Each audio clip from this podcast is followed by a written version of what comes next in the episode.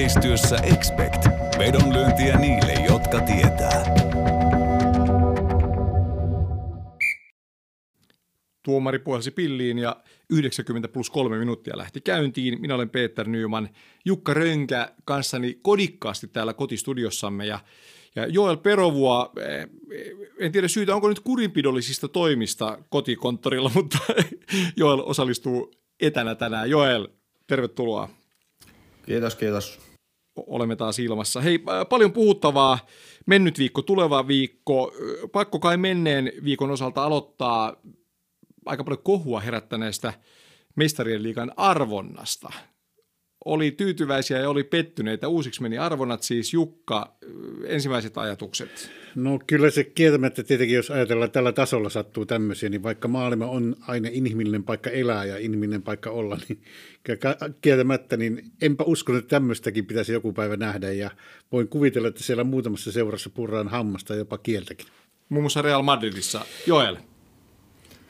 Joo, olihan se aikamoinen, aikamoinen show niin sanotusti ja tosiaan niin aika vaikea itsekin sanoa, että mitä nyt sitten olisi pitänyt tehdä, että kun tuommoista ei yksinkertaisesti saisi tapahtua, että siinä, siinä tosiaan nyt jäi, jäi aika paha mieli sitten varmasti monelle ja, ja tosiaan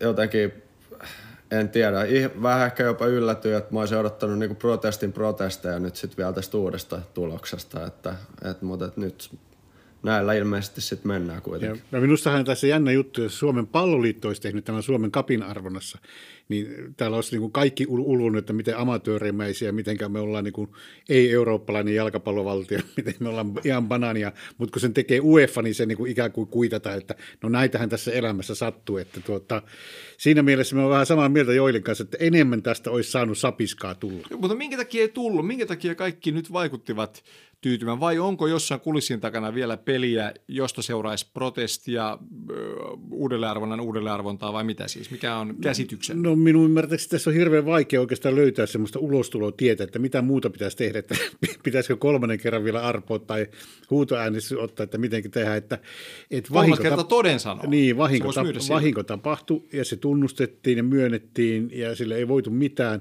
Ja sitten oli katsottava, mikä on seuraavaksi paras ratkaisu. Enkä mä oikein näe tässä muuta vaihtoehtoa vaihtoehto, kun että sitten mennään näillä, joihinkin se sattuu, joihinkin se sattuu kovemmin.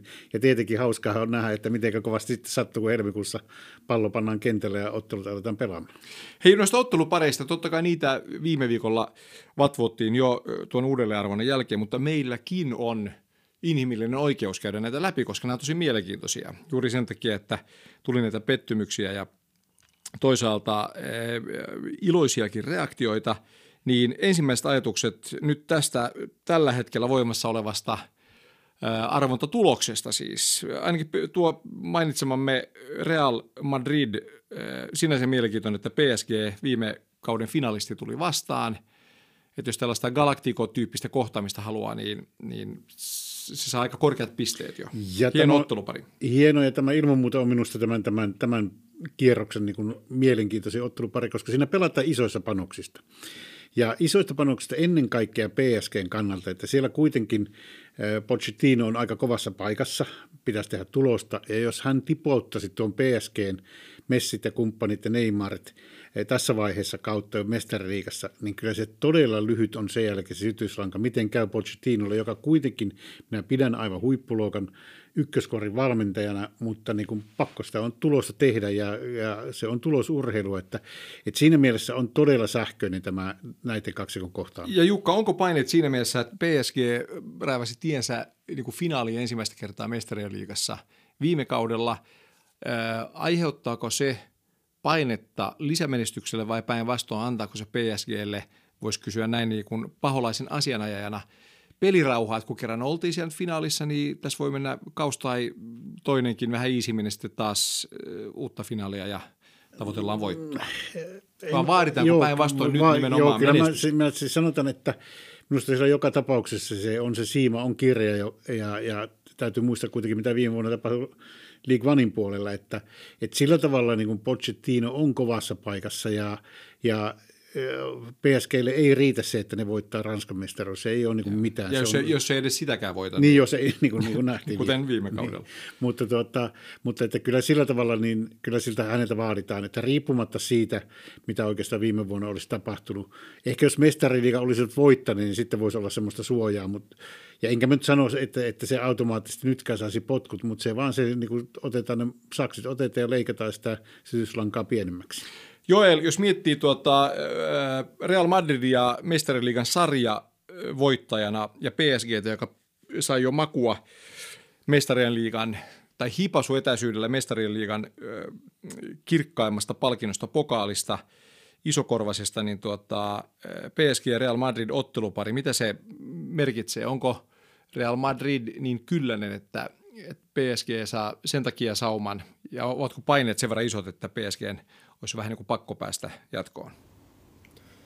Niin, no ensinnäkin jo mitä Jukka tuossa sanoi, niin just se, että kyllä tuo muisti on hirveän lyhyt tuolla, tuolla huipputasolla ja tietysti menestyvissä joukkueissa ehkä yleensäkin, että jos menestytään vuonna X, niin kyllähän sieltä seurajohdolta yleensä tulee sitten onnitteluiden perään aina, että seuraavana vuonna sitten uudestaan.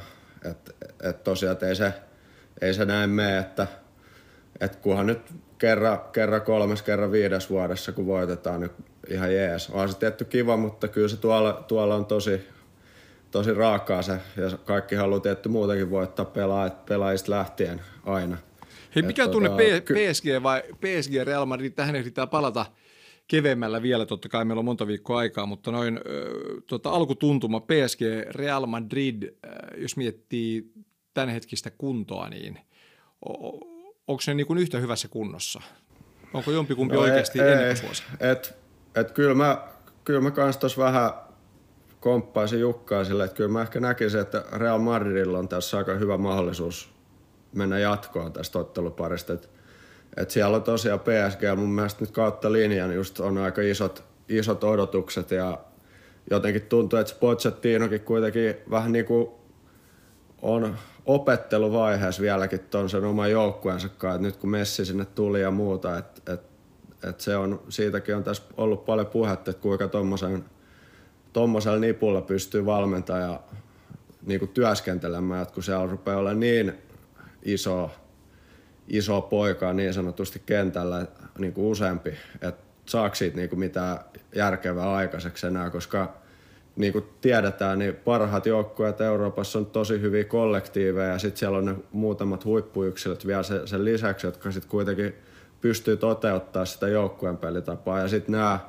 joukkueet, jotka on nojannut johonkin yksilö yhteen, kahteen semmoiseen huippujätkään ja sitten muut, muut vähän niin kuin on muut on vähän niin kuin kantanut pianoa ja sitten siellä on kaksi pianosoittajaa tai yksi pianosoittaja kentällä – niin nämä olekaan enää sit siellä absoluuttisella huipulla enää pärjännytkään, että se ei ole riittänyt enää se, se tyyli, vaan siellä pitää oikeasti olla, olla niin kuin priima pelisuunnitelma ja priima pelaajat toteuttaa sitä pelisuunnitelmaa ja tää, sen jälkeen vasta on mahdollisuus voittaa. Et mä näkisin ehkä tällä, tällä hetkellä, että, että siinä on Real Madridilla hyvät mahikset, mutta että samaan aikaan niin on, onhan PSG mieletön se potentiaali omassa joukkueessa. Ja nähtiin esimerkiksi alkulohkovaiheessa, niin kyllähän PSG pelasi tosi laadukkaan ottelu silloin esimerkiksi Manchester City vastaan silloin, silloin tota, ja voitti. Et se, oli, se oli mun mielestä tosi äh, niinku vaikuttava esitys sillä, että et tosiaan ennen peliä mulla oli aika vahva fiilis, että nyt,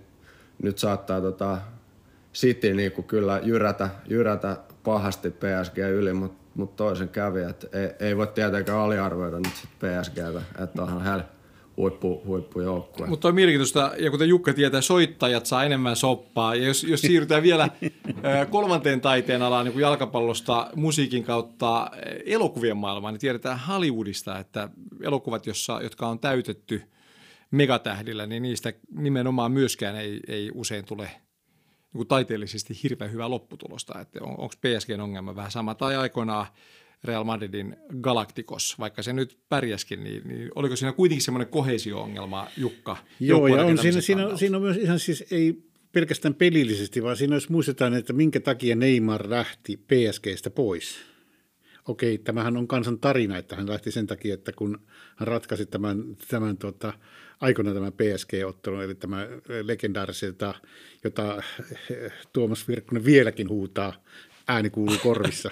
mutta, tuota, mutta että kun hän kuitenkin, se Neymar oli siinä ottelussa sankari, niin seuraavana päivänä lehdissä oli kuitenkin, että e, Messin kuvat ja Messi oli, Messi oli the man.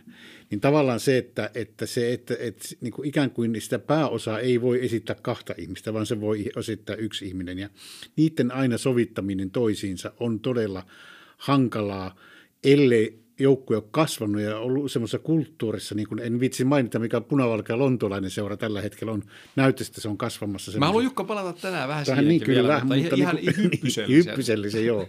mutta niin kuin tavalla, että, että on, voi olla myös sieltä, että se joukkue kasvaa semmoiseksi myös henkisesti semmoiseksi, että kaikki puhaltaa saman hiileen. Ja sitähän ei välttämättä, välttämättä tapahtunut aikana Barcelonassa, kun siellä on Messi ja Neymar. On nyt mielenkiintoista nähdä, että miten yhtenäinen tuo joukkue on sitten, kun tulee tosi paikka. Jukka ja Joel, käydään napakasti läpi vielä noin mestarien liigan arvonat, muutamat huomiot ennen kuin siirrytään muihin menneen viikon aiheisiin tai tapahtumiin.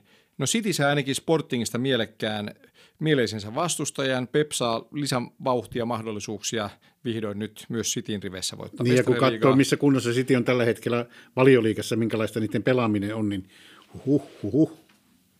Selvä. Ja sitten äh, Joel Salzburg, Bayern München, saatiin tällainen äh, saksa, niin, niin sanottu saksalainen tai saksankielinen kohtaaminen. Bayern varmaan tyytyväinen äh, myös siihen. Salzburg on jo päässyt niin pitkälle kuin ne unelmissaan voi päästä vai mitä? Niin, o, niin tot, totta kai jo Bayern München on varmasti tyytyväinen, mutta toisaalta mietitään Bayern München, niin mä äh, näkisin, että ei heitä niinku arpa kuin arpa niinku sillä suuremmin hetkauta. Että kyllähän he on semmoinen joukko, joka on valmis voittaa minkä joukkueen tahansa ja on tehnyt aika ruma, rumaa jälkeä tuolla ihan, ihan niin kuin viime vuonna, tai muistetaan mitä Barcelonalle tuossa kävi. Jos on kiva, kiva ja... Salzburgille kiva kohtalo, kun kohtaa Bayern, joka viime kaudella niin kuin voitti niin paljon kuin maailman kaikkeudessa jalkapallossa käytännössä voi voittaa. Niin. Tuntuu et, vähän lohduttomalta. Et, niin, että Salzburg tietysti on hyvä joukku, että itse asiassa just, just näin tuossa viikonloppuna vähän, kun he, he pelasivat tuossa Bundesligaa, niin, niin tota, heidän peliin, niin kyllähän heillä on, on selkeästi hyvä, hyvä tota, meininki siellä, että ei siinä mitään, mutta et, ky, kyllä siinä todennäköisyydet on kuitenkin siitä huolimatta aika pienet, että he tuosta kahden, kahden pelin jälkeen jatkaa, että näin se vaan menee. Mutta hei, yksi herkku tuossa lisää, Inter ja Liverpool, se on hieno, hieno arvontapari myös. Jukka, mitä sä ajattelet? Se on mielenkiintoinen ottelu ja hienoa, että Arpa toi sitten tämän, tämänkin ottelun meille iloksemme. Ja, tuota, ja mitä taas vähän Serie A tasoa suhteessa? Kyllä, nimenomaan siitähän siinä on kysymys, että kuitenkin Inter johtaa tällä hetkellä Serie Ata pelannut todella hyvää, hyvää jalkapalloa siellä ja tuota, mutta kyllä mulla on jotenkin semmoinen tunne, että et, et, et, et, et kyllä nyt isot hevoset on, on, tuota, ne on valioliikajoukkoja, Manchester City ja Liverpool ja sitten totta kai sitten ne Bayern München ja onko Real Madrid sitten siinä, mutta tota, on ne niin valtavassa, on Liverpoolkin niin valtavassa kunnossa, peli toimii ja sitten kun ajatellaan, että minkälaista ratkaisuvoimaa niillä on Salahin johdolla, niin tuota, hurja nippu vaikea paikka Inter. En näe, että millään, millään opilla Liverpool putosi tuossa pois. Olisi yllätys kuitenkin. Kyllä. Chelsea Lille, hallitseva Ranskan mestari. Chelsea, palataan Chelseainkin vielä myöhemmin tänään, mutta tällä hetkellä vähän tökkii, mutta tilanne voi olla ihan erilainen totta kai sitten helmikuussa. Joo, se on, se on nimenomaan... Ei pitäisi olla ongelma. Joo, siis se, tästähän se nimenomaan on kysymys, että, että tietyllä tavalla viime vuonna kun Tuhel tuli, niin siihen saatiin semmoinen aika paineettomassa tilassa lähteä pysty tekemään tämmöisiä niin maagisia ottelukohtaisia taktikoita, joka hieman yllätti monia valmentajia. No nyt se tiedetään, se on nyt kohta vuoden valmentanut siellä ja, ja tavallaan semmoinen niin se paineettomuustila mutta tietenkin se nyt on Chelsean pelaamista ehkä sotkenut se, että sieltä on ollut poissaoloja, mutta on todella mielenkiintoista nähdä, että mitä seuraavien viikkojen aikana tapahtuu Chelseassa, miten kovassa iskussa se on tuolloin. Totta kai minä nyt pidän tässä otteluparissa, otteluparissa vaikka Davidia pidänkin loistavana maalintekijänä, niin, tuota, niin, niin selvänä suosikkina, mutta minä sanon, että Selsi on tällä hetkellä yksi mielenkiintoisimpia seurattavia niin valioliikassa kuin Euroopassa, että mihinkä niiden kausi on menossa. Ja palataan myös tähän äh, Villarreal Juventus, todella mielenkiintoinen ottelupari myös siinä Joel, koska Juventus nyt ei ole, ole tuota entisensä ja siinä on, on Villarrealissa taas hyvää tuollaista pienen yllättäjän Joo, makua. Älä nyhkytä, koska sinähän olet Juventuksen mies. Mä tiedän. Voidaan, että kuulijatkin saa selvää. Että... Tämä voi olla paha paikka, mutta Joel, mä tiedän, olet jääviä, totta kai uskot Juventuksen menevän läpi, mutta ihan mielenkiintoinen kaksi ottelua tulee. No ehdottomasti ja tosiaan no katoin tuossa kun viikonloppuinen Juventus Taapers 2-0 voittoa vieras Bolognasta, niin ei se kyllä, tai Taapers ja Taapers, mutta siis semmoinen aika, aika semmoinen, mitä nyt sanoisi, semmoinen virkamiesmäinen esityshän se oli ja Bolognalla taisi olla 60 prosenttia pallohallinta tai jotain ja et on, on Juve kyllä kaukana niinku siitä semmoisesta semmoisesta eh, niin kuin tasosta, että pystyisi, pystyisi Euroopassa, Euroopassa mun mielestä kilpailemaan jostain, no jos nyt puhuttaisiin niin kuin mestarien liigan voitosta varsinkaan, mutta että niin kuin, on, on jo kova suoritus, jos menee tuosta Villarealista jatkoon. Et nyt taas jotenkin Villareal tuntuu, että saako nyt sitten tuosta jatkopaikasta boostin, että he otti hyvän voiton nyt La Liigassa tuossa ja vieraskentällä ja mutta Joel, tuota... äh, Juven miehenä pelkäätkö, että vanha hurmuri Emeri kaataa vanhan rouvan siis mestariliikossa? niin, no siis on, onhan siinä iso, iso riski ja jotenkin tuntuu, että toi alkaa vieraista toi ottelupari, niin sitten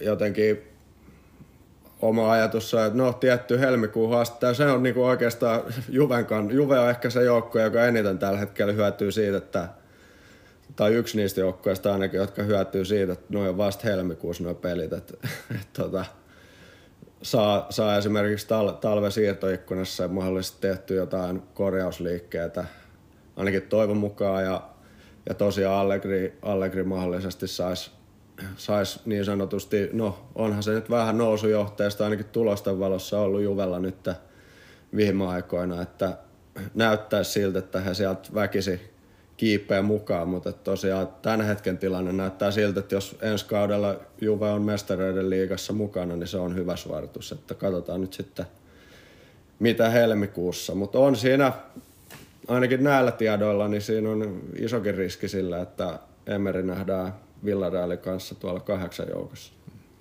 mikä olisi kova saavutus. Jukka, eh, Benfica ajaksi toki, mutta puhutaan vielä Atletico Madridista ja Manusta. Se on erinomainen – futisdraama luvassa ainakin noin niin kuin odotusarvon mukaan. Kyllä, ja, ja tässäkin pätee se, että on todella mielenkiintoista katsoa, että mitä seuraava viikko aikana näissä kahdessa seurassa tapahtuu. Niin kuin tietää, Atletin kausi ei ole ollut mikään menestys, mutta siellä on vanha mestari, joka kyllä sen saa. Mä oon täysin sataprosenttisen varma, että, että ei sen Simeonen niin kuin lahjatta taitoa mihinkään, että se, niin kuin, se niin kuin vääntää väkisin sen rautatangon semmoiseen asentoon, että se alkaa toimia. Niillä on niin paljon materiaalia ja potentiaalia siellä joukkueessa tulee, mutta... Sitten Manu on kuitenkin paremmassa ohjauksessa ja tässä on aikaa kehittää joukkuetta. Sitä minä en mene sanomaan, onko paremmassa ohjauksessa, mutta, tuota, mutta erittäin, mielen, erittäin mielenkiintoinen on sekin, koska siellä tulee varmasti tammikuun siirtoikkunassa tapahtuma, joukkuetta muutetaan, tulee aiheuttamaan varmasti turbulenssia. Nythän puhutaan jopa jo semmoista, että Pogba tammikuussa lähtisi eteenpäin. Ja viisi muutakin pelaajaa, mutta ennen kaikkea minusta, mikä on viime päiviä ehkä semmoinen kova uutinen ollut, että, että, että, että niin kuin, se on, niin kuin, se on, niin kuin, se on niin kuin for me tämä, tämä tarina. Mutta, mutta, mutta, niin kuin, mutta mitä, se, mitä tavallaan siinä ikään kuin, että jos sinä niin kuin vaihdat näin voimakkaasti vettä vaikka tammikuussa, että sieltä lähtee isoja hampaita, niin minkälainen se Manun tila on, niin kuin tavallaan se pukukopin tila, minkälainen se joukkueen tila, mikä siellä on tuota, Rangnikin asema siinä vaiheessa, miten tiukassa otteessa joukkoja on, onko siellä kapinahenkeä, onko siellä kuppikuntia, niin se, mä en tarkoita niinkään sitä, että miten mestariikan kokoonpano on, vaan miten ylipäätänsä Manchester kokoonpano, mikä se tila. Ja nyt tässä mitataan, sitähän on paljon, niin kuin minä itse olen syyllistynyt varmasti eturivin miehenä, eturivissä siihen, että minä olen kehunut miten loistava valinta Rangnick on ja miten loistava manager se on, mutta niin kuin se, että nyt hänet mitataan, mitataan myös sillä, että nyt pitäisi tuoda tulosta ihan, ihan äärimmäisellä huipulla. Eli Jukka, tämä ei vähän mua vaivaa, kun, sanoin, kun mä sanoin, että Manu on nyt kuitenkin paremmassa ohjauksessa kuin Sulseri aikana. Ai, ja oli epäileväinen, mä ajattelin siis sitä. Ja, ja et, minä luulen, että sä vertasit tuohon, tuohon Simeone, siis sanat, sanat. Ei, ei, vaan ajattelin, että juota, Peter, luota nimenomaan Rangnickin suhteessa siis aikaisempaan. Niin, siis, mitä, sanoin se paremmassa, sinun olisi pitänyt sanoa, että se on ihan täysin erilaisessa ohjauksessa kuin niin. tähän aikaan. Että jos, Mut jos siihen, niin, niin, jos siihen pitäisikö Manulta siis summa summarum nyt kuitenkin kevätpuoliskolla ylipäätään odottaa siis enemmän no, kuin... Tämä on juuri itse asiassa, tuossa äsken sinähän tämä, toisaalta tämä fakta sanoit, siis on oikeastaan kaksi asiaa. Yksi asia, miten paljon Manu paranee siihen tilanteeseen, kun se oli suussärmänä. Se on täysin kiistaton. Se on eri tasolla. Se on, niin kuin, se on, se on, niin kuin, se on niin kuin monta luokkaa menee ylöspäin. Mutta sitten miten hyvä se Manchester United on, kun, kun tuota, sen pannaankin siihen vertailukohdaksi, pannaan Liverpool ja Man City tai pannaan Atletico Madrid tuossa, niin se on sitten se haaste. Ja miten nopeasti se saa Rannikki, saa aikaan sen asian. asian. Minä olen ihan varma, että jos se saisi kaksi vuotta olla siellä niin kuin puoskaroimassa ja tekemässä työtä, niin Manu olisi aivan järkyttävän hyvä joukkue. Mutta tuota, saako se sen kahdessa kuukaudessa, niin se on se, se on se kysymys. Mutta vielä korostan sitä, että ettei kellekään jää vaan epäselväksi, niin Suusaarin verrattuna tilanne on täysin kääntynyt päälaille. Niin Joel, sama kysymys sulle. Manun tilanne Rangnikin äh, alaisuudessa ja toisaalta myös tuo äh, atleettiko-kohtaaminen. Mitä ajatuksia herättää? No joo, eli siinähän oli Jukalta hyvää, hyvää pohdintaa jo ja Jukka jo mun mielestä viime, viik- viime podcastissa sanoi hyvin tuosta Manun tilanteesta, että se on vähän on tosi kiinnostava sillä, että jos, jos tosiaan on niin, että Ragni tuli tuohon nyt vaan kesään asti ja jos ajatellaan, että hän vaikka lähtisi kokonaan sit seurasta kauden jälkeen kesällä pois, niin onhan se erikoinen tilanne, että nyt jos sitten talven siirtoikkunassa Ragnik alkaisi myllää, myllätä niin sanotusti pelaajistoa uusiksi ja sitten hän muutama kuukausi myöhemmin häippäisisikin paikalta, niin on siinkin suhteessa kiinnostava tilanne. Mutta että niin kuin Jukka sanoi, niin on erittäin todennäköistä, että Manu, Manu tässä parantaa paljonkin ja Uulen, Uulen aikakaudesta ja vastaavasti taas Atletico on, että jos Atletico muutenkin on jo aina puhuttu näistä, on Pedron, Pedron tarinat Virkkusella ja muuta, niin että miten, miten on tota, aina se on sellaista Via Dolorosaa yleensä tuo Atletico toiminta ollut monesti, niin on se tosi tuskasta ollut tänä vuonnakin, että, tai tänä vuonna ja, ja tosiaan kyllähän se Simeone, se niinku tuskainen ilme siellä kentän laidalla, niin se on kyllä jotenkin, kyllä siinä on, sitä on, sitä on taas muutaman kerran nähty sitä semmoista epäuskoa, että miten voi olla mahdollista, että mitä siellä kentällä tapahtuu, mutta tota, hyvä, hyvä ottelupari, jossa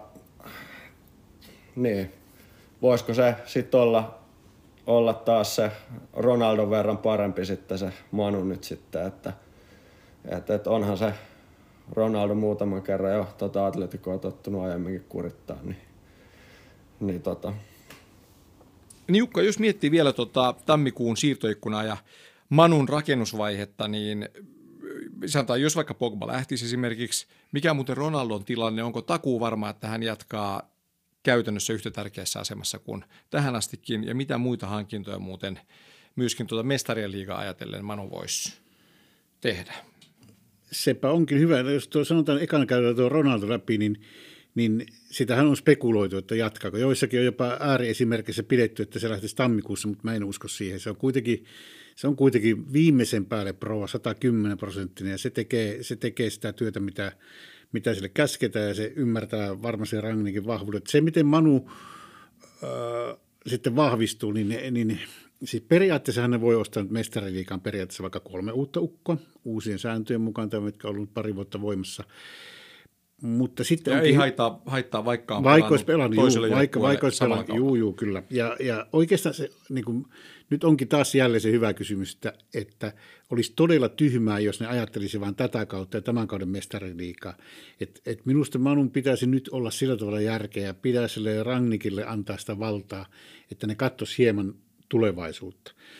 Mä en usko, että esimerkiksi äh, Hollandin suhteen Manu on se joukkue, joka, Hollandihan voi todennäköisesti jo tammikuussa siirtyä, koska Dortmund putosi, putosi mestariliigasta ja, ja todennäköisenä pidetään, että se lähtee sitten jo ö, ensi kesänä, niin sitten se saat kuitenkin puoli kautta, niin jos sä myyt, sä saat niin paljon enemmän, lähteekö sitten että kuitenkin tai saat siitä vielä rahaa, että, että tuota, kunnon rahaa, että, että, tuota, että, että niin kuin sillä tavalla se voi, mutta mä en usko, että Manulla on se ensimmäinen kysymys, että kenetkä ne, kenetkä ne löytää kärkeä, että mä uskoisin, että ensimmäiset kohteet, mitä Manu tulee hankkimaan, niin ne on niin kuin toppareita. Joo, ja, ja tuskin Manun seurajohto vaatii mestariliigan menestystä oikeasti siis ei, tällä kaudella. ei vaadi, että, että se mikä tietenkin on kriittinen kysymys aika monelle seuraajalle valioliigassa tällä hetkellä, niin ketkä pelaavat vuoden päästä mestariliigassa, koska se on se kysymys. Esimerkiksi nyt, jos nyt mennään tuohon jankkaamaan tuohon Hollandiin, hän on ilmeisesti ainakin mediatietojen mukaan asettanut ehdoksi, että se, se joukkue, mihin hän siirtyy, niin pitää ehdottomasti pelata mestariliigassa. Ja jotka eivät pelaa siellä, niin sinnehän ei missään tapauksessa mene. Mm, Ja miksi menisi toisaalta näin.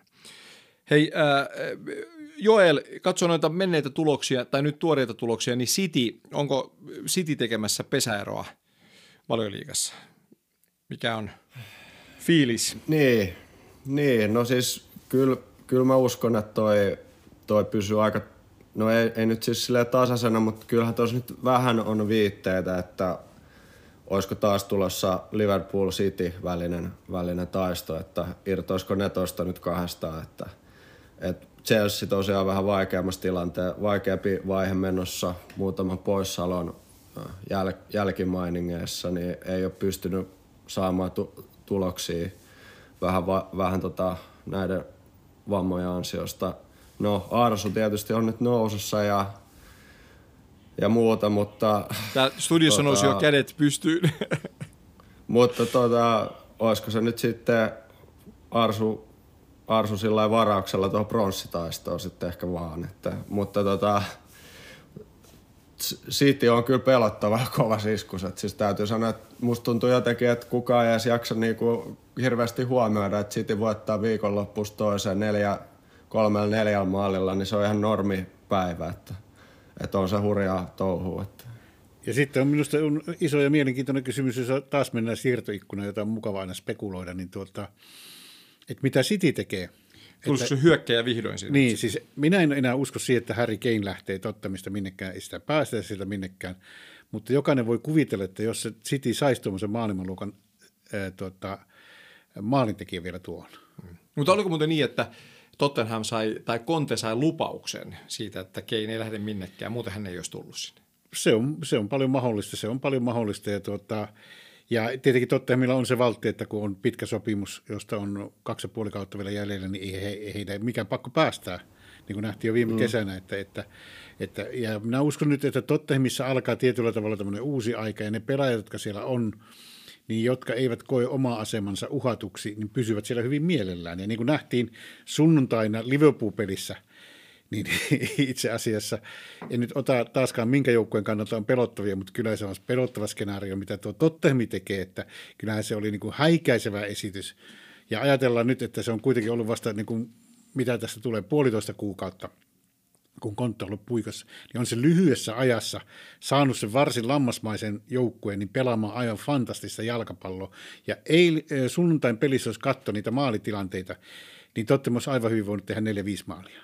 Pie, vähän pienemmällä, vähän paremmalla viimeistelyllä, ottamatta nyt kantaa niihin punaisiin korttiin ja sinisiin korttiin ja keltakortteihin ja vääriin tuomioihin, mutta jos katsotaan Mutta ihan... puhutaan myös muuten, tähän väliin kuitenkin siitä, että et, onko näin, että et, et Kane on koskematon? Sen takia, En minä, en, mä, en, mä en usko. Nythän, nythän eilen yleinen teoria oli, että katsottiin ekana kansalaisuus, ku- kuka taklasi, mutta en, en, minä, en vaikea uskoa mitään semmoista, että tuota, en tosin kyllä täytyy sanoa, että en kyllä ymmärrä, että mikä oli se logiikka, että siitä ei tullut punaista, mutta onhan siellä ollut nyt tämän kauden aikana muutama muukin semmoinen tilanne, että kyllä siellä melko, melkoiset, me, me, melkoiset amatöörit on siellä Stockley Parkissa katsomassa niitä tuomioita. Mutta mut Chelsea-tilanne taas, siellä tökkiä ja on kuitenkin puhetta siitä, että sekä, sekä puolustussuuntaan että hyökkäyssuuntaan, niin, niin Chelsea ei ole siellä, missä sen pitäisi olla. Mikä siinä on jo ongelmana? Niin, no se on, toihan on niin hyvä kysymys, että tavallaan he, he menetti tällaisen yhden alkukauden ehkä valioliigankin niin huippujätkistä. Chilverillä meni polvia vasemmalta wingbackin paikalta ja Marko Alonso tuli, tuli käytännössä aika pitkän pakastijakson jälkeen suoraan sitten peleille ja öö, sitten siihen kun lisättiin vielä, että siinä oli keskikentältäkin oli Kovasitsi poissa ja Kantteen poissa ja niin tavallaan Lukakulki oli tuossa vammaa ja et yhtäkkiä Tuhel oli kyllä siinä tilanteessa, että taas, että no, et mikä tämä on nyt tämä mun niinku ykköskokoonpano tai koko ajan, vai, koko ajan kun vaihtuu useampi pelaaja avauskokoonpanossa, niin se aina väistämättä se vaan aiheuttaa semmoista häiriöä niin sanotusti, että sitten sit tarvitsisi taas saada muutama peli pelata ja pieniä säätöjä pitäisi pystyä tekemään myös sit sen vaihtuvan kokoonpanon takia, että miten se ryhmitys ja miten taktisesti lähdetään niihin peleihin. Et tuntuu, että se, se Chelsea-homma on vähän niin kuin häiriintynyt näistä muutoksista ja nyt, nyt sitten ollaan molempia suuntiin oltu vähän, vähän hukassa. Et sit, nämä, on hyvinkin pienistä asioista välillä kiinni, että sitten yhtäkkiä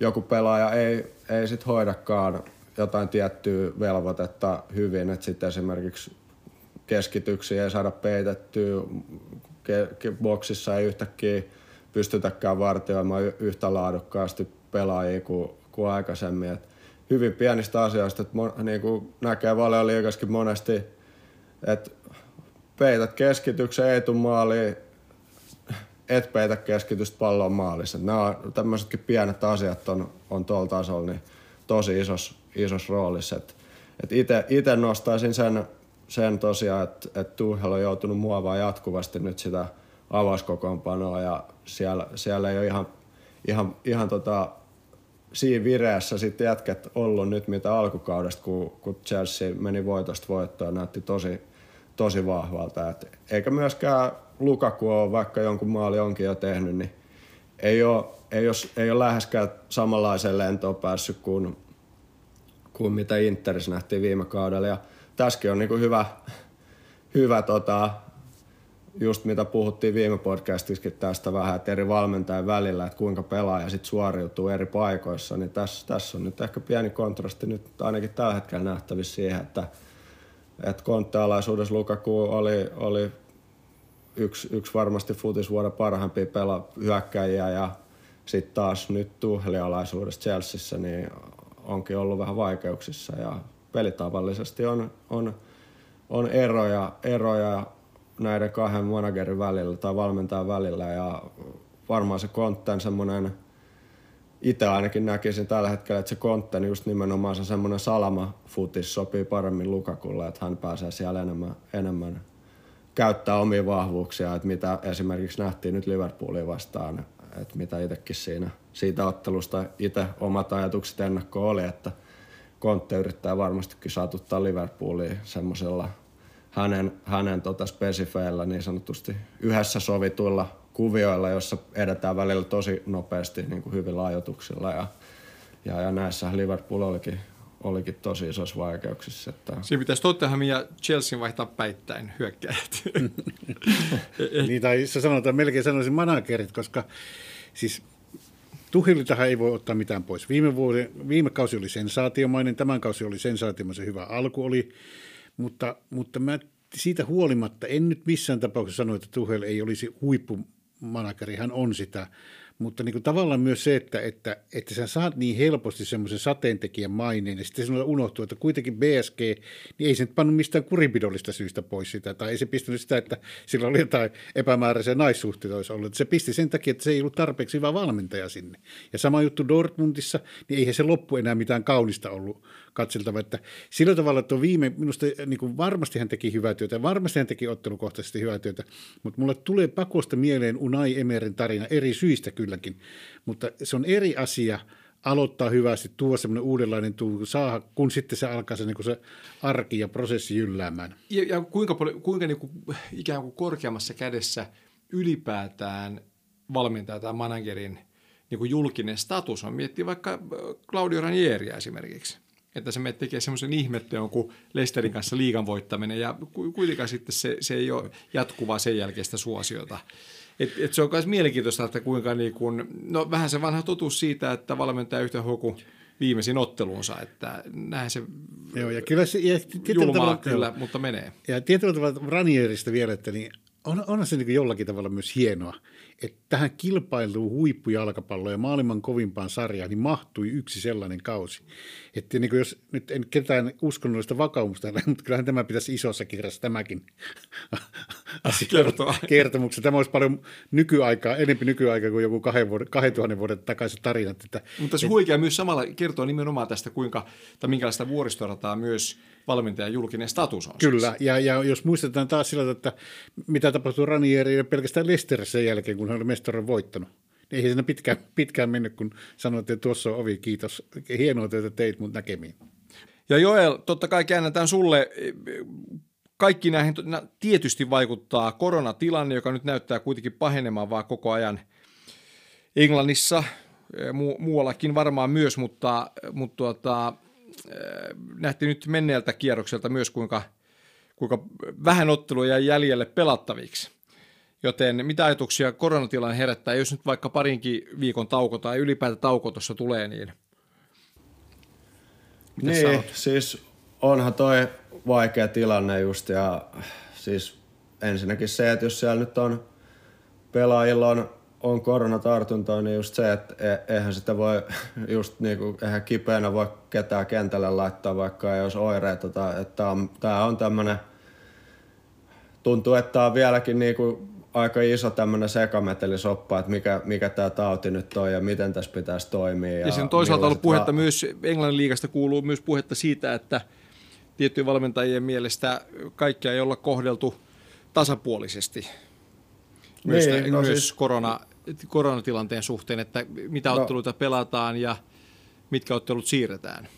Joo, no siis onhan tämä tämmöinen kuuma peruna tuntuu, että joka päivä ei uutisissa paljon muuta ole. Ja siis tosiaan tämä näet, että onhan tämä on yhteiskunnallisestikin iso keskustelua siinä mielessä, että tuntuu, että on, on samaa mieltä, että varmasti on niin paljonkin jengiä, ketä on kohdeltu epäoikeudenmukaisesti ja mun mielestä nämä ei ole ihan loogisia ollut aina nämä päätökset, mutta niin kuin palataan noihin pelaajien muuhun, niin tosiaan eikö mun mielestä Tuchel just puhuu siitä, että hän oli peluttanut jotain pelaajaa, kuka oli niin kuin päivää aiemmin niin kuin tervehtynyt niin sanotusti tuosta taudista, niin, äh, niin tosiaan, että mikä tässä on niin kuin, kenen vastuu tai mikä tää, mi, miten näissä pitää niin kuin, toimia, että onhan tämä tosi jotenkin erikoinen, erikoinen, tai erikoinen, mutta siis vaikea kysymys, vaikea tilanne, että miten tässä nyt niin kuin, pitäisi toimia. Ja, ja jossain pelataan täysillä katsomoilla ja jossain pelataan tyhjillä katsomoilla ja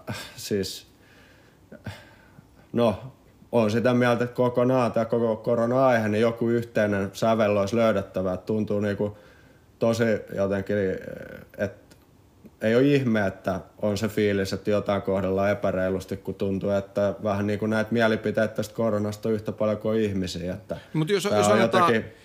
Joo, jos annetaan Jukalle diktaattorin valtuudet tässä, niin miten Englannin valioliigassa nyt pitäisi koronasuhteen tehdä? Mikä se kaikkein fiksuin tai asiallisin tai oikeudenmukaisin tai no minusta, tapa. Minusta tässä pitää, pitäisi niin oikeastaan niin kuin lähestyä kahta kautta, että jos unohdetaan tietenkin ihan tämmöiset lääketieteelliset asiat tämmöiset, mutta jos niin kuin ajatellaan, että mitkä ohjaisi päätöstä, niin se, että se olisi tasapuolisesti mahdollisesti kohtaisi kaikkia. Ja sitten toinen asia, mikä on hyvä ottaa huomioon, niin nythän on semmoinen vuosi kuitenkin olemassa, tulossa 2022, että siellä ei ole, siellä ei ole tuota, että MM-kisat pelataan vasta loppuvuodesta. Niin siinä olisi jopa pieni mahdollisuus jatkaa sitä kautta. Että jos, jos olisi jonkunnäköinen pituus niin, jos, jo, niin, keskellä kyllä, kauden. Jos on, tulee taukoja tai, tai jos niin kuin, tavallaan tulee pahoja otteluruuhkoja, koska sekin on, että jos niin kuin, Englannissa on perinteisesti pyritty pitämään tosi tiukasti kiinni siitä, että kausi loppuu sovittuna päivänä ja sitten pelataan vaikka kymmenen päivän sisällä neljä ottelua, joka on myös epäoikeudenmukaista. Mutta mä toivoisin, että tavallaan, että jos näitä alkaa näitä otteluruuhkia olla epätasaisia määriä, niin sitä kautta pikkusen jatkettaisiin. Ja se me ollaan nähty jo aikaisemmin. Se, että on, nähty se on aikaisemmin, se onnistunut. toimii hyvin ja kun se on nyt tänä vuonna on poikkeuksellisesti jopa mahdollista tehdä, että okei siellä on kansanliiga on kesäkuussa tulossa, mutta MM-kisat on vasta tuota, marras-joulukuussa ensi vuonna. Mikä sekin on outoa. Mutta Mikä sekin on erittäin, se on kaikista oudointa tässä, mitä, ja mitä tällä- paljon keskustelua herättävää myös tuota Jopa kisa va- maa. Kyllä, kyllä. Mutta, tuota, mutta siis sanotaan, että, että kauden jatkaminen noin lyhyesti sanottuna, niin se pitäisi olla agendalla, että ei niin kuin olisi kohtuuttomasti yksittäiset seurat suhteessa toisiin niin kärsi tästä asiasta. Eh, Joo, eli ihan näin jalkapallo ystävänä tai jalkapallon intohimoisesti suhtautuvana katsojana, niin, niin tyhjät katsomot, jos se on ratkaisu keväällä, mitä sanot siitä, jos palattaisiin niihin taas? No, kyllähän se pahalta kuulostaa siis sillä lailla, että, että se on ihan päiväselvä asia, että on se sitten niin kuin mietitään itse ihan peliä, niin kyllähän ne, kyllähän ne pelaajienkin otteet jotenkin ja kyllä sitten se semmoinen treeni, treeniottelufiilis tulee väkisinkin, vaikka siellä olisi millaiset panokset, että on se, on se kyllä iso, iso miinus. Ihan sitten jos mietitään seuroja talouksia ja muuta, niin on se varmaan kyllä kova paikka sitten. Siinä, siinä voidaankin alkaa jo sitten laittaa lappuun luukulle varmaan monin Niin, hyvä kysymys. Tai veikkaisin, että, että tota, ja sitten tietysti just, että sit sitä voisi tietysti ihan pelata jo yhteiskuntaakin ja muuta, että, että onhan se nyt, että jos pelataan pelataan sitten jotain sarjaa kumminkin täysillä katsomoilla, niin sitten miksei nyt sitten jalkapalloa voi pelata, että perutaan lasten joulujuhlat koulussa, ja, mutta pelataan 50 000 katsoja edes fudista, niin kyllähän siinä Kyllähän nämä on niinku tämmöisiä asioita, mitä on sitten jotenkin, siinä on mun mielestä niinku logiikan kanssa ongelmia jo heti, että kun mietitään, että jossain voidaan pelaa, jossain ei voida pelaa. Että joku, niin kuin Jukka puhui, niin joku, joku, joku yhteinen protokolla olisi oltava ja sillä sitten mennään, on se sitten mikä tahansa, mutta että vähän, vähän tämä tämmöinen, niin kuin jokaisella on joku ajatus, niin sitten se nyt ei ainakaan ole kovin reilu ja toimiva. Mutta kun siinä on politiikkaa Jukka mukana myös, niin, niin onko, onko mahdollista ylipäätään edes ajatus siitä, että jalkapallollisesti kuriin mahdollinen, että koko kausi jollain tavalla peruuntuisi, tai se, että, että siirryttäisiin hirveän pitkälle tauolle tässä nyt kesken kauden, tai että mentäisiin taas takaisin tyhjille katsomoille moneksi moneksi viikoksi tai jopa kuukausiksi, niin miten sä näet realismin? No lähtökohtahan on tietenkin se, että mehän nähtiin jo silloin 2020, että semmoinen tavallaan pitkäkin tauko voi olla niin kuin mahdollinen ja siihen, se saatiin mahtumaan yllättävän hyvän kalenterin ja yllättävän hyvin se toimi. Että semmoisen minä, semmoisen minä, minä niin kuin tavallaan tietenkin jos katsoo tämän tautihistoriakin, ei ne ole semmoisia niin kuin nämä periodit on siellä nousu ja lasku, että se tulee, se, tulee sitten näiden käyrien laskuaikakin tulee. No sitten toinen, toinen kysymys on tietenkin sitten se, että pelataanko tyhjille katsomolle vai ei. Onko se suurempi taloudellinen No se on, hitti? siis sanotaan tämmöinen hyvä nyrkkisääntö, niin on näissä huippuseurassa, että, että on kolme suunnilleen tasavahvaa tulo, tulojalkaa. Eli on televisiotulot Englannissa varsinkin, sitten on tuota commercial, eli tämmöiset kaupalliset tulot, ja sitten on ottelupäivän myynti, joka kertaa liput ja kaikki kaljat ja sikamakkarat, mitä siellä myydään. Ja pukkapait. niin kyllä. Niin, tuota, niin sehän tarkoittaa, että yksi kolmasosa sieltä tulosta. Ei kaikki tulot ei häviä, vaan yksi kolmasosa niistä tuloista häviää. Ja se on tietenkin Mutta semmoinen- iso isku taloudellisesti kuitenkin. No se on, siis sehän on valtava, että jos 30 prosenttia suunnilleen tuloista katoaa, miksi ajaksi, niin kyllä se, kun nyt tähänkin asti on kuritettu, mutta niin kuin on nähty toisaalta, niin, niin, niin kyllä nämä kärkiseurat ja isot seurat, okei, no Espanjassa on ehkä toistakin syistä on asiat ongelmallisia, mutta aika, aika huolettaa Englannissa että siirrot on ihan valtavia, mitä siellä tehdään edelleenkin, että, että niin kuin, minä edelleenkin uskon jalkapallon voimat, että kyllä ne selviää kaikesta ja kaudet pelataan tavalla tai toisella loppu. Että, niin kuin nähtiin viimeksi oikein silloin 2020, niin kautta ei keskeytetty. Semmoinen ei ollut niin kuin optio, niin kuin Suomessa pantiin jääkiekko. Se on niin kuin liian kallis ratkaisu. Se on liian kallis ratkaisu. Se on Noissa aina rahoissa kallis. tuossa Kyllä, maailmassa. koska, koska sitten, sitten jos sinä niin panet kauden loppuun, niin sittenhän sä et näytä myöskään televisiossa otteluita, joka tarkoittaa... Podcastin tarjoaa Expect. Expect tarjoaa markkinoiden kattavimman tarjonnan vedonlyöntikohteita. Maailma on täynnä arvaajia. Tietäjät pelaavat Expectillä. Ja toinen 45-minuuttinen lähti käyntiin. Sääolosuhteet ovat hyvät, eli räntä tulee ja tuota, 25 metriä sekunnissa niin kuin Englannissa pitääkin. Jatketaan hei Englannista vielä sen verran, että jos katsotaan äh, taulukon vähän toiseen päähän, niin se mikä kiinnostaa nyt jalkapallomaailmaa yleisemmin ehkä isosti on, on Newcastlein tilanne – ja takkiin tulee nyt jatkuvaksi, jatkuvasti Citylle tappio kotona 0-4. Seuraavaksi on Manu kotona. Tammikuuta Joel Newcastle se varmaan voi niinku liikaa odottaa. Siirtoikkuna antaa kuitenkin jonkunnäköisen, jonkunnäköisen tuulahduksen jostain paremmasta ehkä. Koska rahaa pitäisi löytyä. Niin, niin, se onkin nyt kiinnostava sitten nähdä, että kuin toi lähtee tosta, että jos muistellaan silloin, kun Manchester Citylle kävi vähän niin kuin tämä vastaava silloin aikanaan, niin kyllähän siinä aika paljon fyrkkaa poltettiin ennen kuin homma lähti toimimaan ja meni, menihän siinä jokunen kausi ennen kuin niin sanotusti päästiin tähän. Niin, joo, sori, jos miettii noilla resursseilla, niin, niin, niin, niin okei, jokuhan voi nähdä jonkunnäköistä ää, raamatullista oikeudenmukaisuutta siitä, että Newcastle nyt putoaisi, niin jotka eivät tästä diilistä kaupasta tykkää, mutta toisaalta se, että noilla resursseilla, niin eihän tuollainen seura voi jäädä alasarjoihin. Ei, jos, jos Newcastle, minä kohta voin pitää lyhyen matemaattisen luennon, mutta jos Newcastle tippuisi tämän kauden jälkeen, niin kysymys olisi vain, että se olisi enempi imakollinen tappio kuin tosiasiallinen. Se olisi vähän niin kuin vaan, siihen tulisi pikkuinen viive, pikkuinen mutka siihen, että ihan sata varmasti ne vuoden päästä sieltä nousi. Se pistäisi kesällä semmoiseen kuntoon kuitenkin se viimeistään semmoiseen, seuraa, että- semmoiseen kuntoon. Ja joskushan jopa, jos meillä, jolla on pitkä muisti, olemme nähneet, nähneet muita, niin, niin saattaa olla vielä, että, että putoaminen saattaa olla myös uuden alku. Että siellä ajetaan nuorta joukkoa, uutta joukkoa, ajetaan sisään, se saa ikään kuin pelata yhden harjoituskauden ja tulla todella kypsänä sitten sieltä ylös. Mutta, mutta se, että minustahan tällä hetkellä on hyvä kysymys, että putoako se Newcastle. Ja, ja tässähän on, Englannissa on sellainen matemaattinen oppi, eli sulla pitäisi olla 38 pistettä, niin silloin sinä säilyt. Voit säilyä jonakin vuotena vähän pienemmälläkin pistemäärällä. No nyt jos ajatellaan, että Newcastle on... Onko se 10-11 paljon 10, pisteitä? 10 pistettä ää, tuota, ja, ja peliä on 20 jäljellä, niin niiden pitäisi pelata 1,4 pisteen vauhdilla loppukausi. Ja ei se ole mahdotonta. Se tarkoittaisi samaa Voitto, vauhtia. tappio, niin, voitto, tappio. niin, se tarkoittaa semmoista vauhtia, millä Wolves on pelannut, Wolverhampton on pelannut alkukauden. Että jos, mutta nythän tässä, nythän tässä oleellista on, että tässä voi kun nyt riippuen tietenkin, että miten nyt covid iskee mihinkin otteluihin, niin tuota, niin, mutta sanotaan, että jos Newcastle siirtoikkunan aikana onnistuisi saamaan Trippieria tai kumppaneita tai kutinhoja tai mitä tahansa sinne joukkueeseen, jonkun hyvän topparin, niin, tuota, niin en minä ihan täysin mahdottomana pidä, että, että ne pelaisi semmoista niin kuin Vulvesin tasosta loppukautta. Mutta minä korostan sitä, että ei tässä nyt kovin paljon enää ole varaa antaa sitä kum- kuminauhetta. Se vuoren, äh, että sieltä se takamatkaa alkaa olla niin kuin, että nyt pitää sen mu- muutoksen tulla ja korjauksen tulla. Että paljon enemmän minä olisin huolissani Teemu Bokista.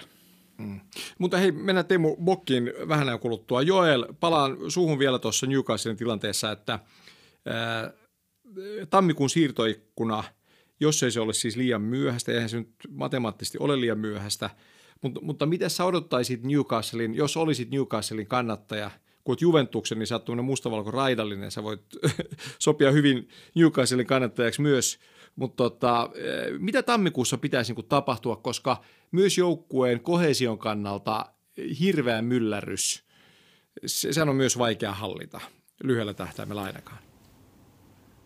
Joo, siis just, just nämä on niitä avainkysymyksiä, että siellä varmaan moni tällä hetkellä Newcastle kopissa pelaa ja miettii, että kuista, mitä tässä nyt tapahtuu. Että, että nyt, nyt on, on pelannut, mutta että onko mulla niinku minkäännäköistä roolia, roolia tulevaisuudessa ja, ja jopa se, että onko toi Eddie Hautos nyt sit kuitenkaan mikä lop, tavallaan se, että oliko se nyt vaan joku tavallaan väli, välimallin valinta tuohon alkuun ja no vähän kärjistetysti ehkä, mutta – tosiaan on, on ihan samaa mieltä, että, että talvella olisi nyt ehkä kuitenkin, tai ei kuitenkin, vaan olisi järkevää, että sinne yritettäisiin tuoda, tuoda ihan muutama täsmähankinta ja sillä säilyä ja lähteä rakentamaan tuota hommaa järkevästi. Sitten jos, jos tuodaan se kymmenen, kymmenen tyyppiä isolla rahalla, niin mikä saattaa sitten kesällä ehkä jopa tapahtuukin, jos säilyminen, jos säilytään varsinkin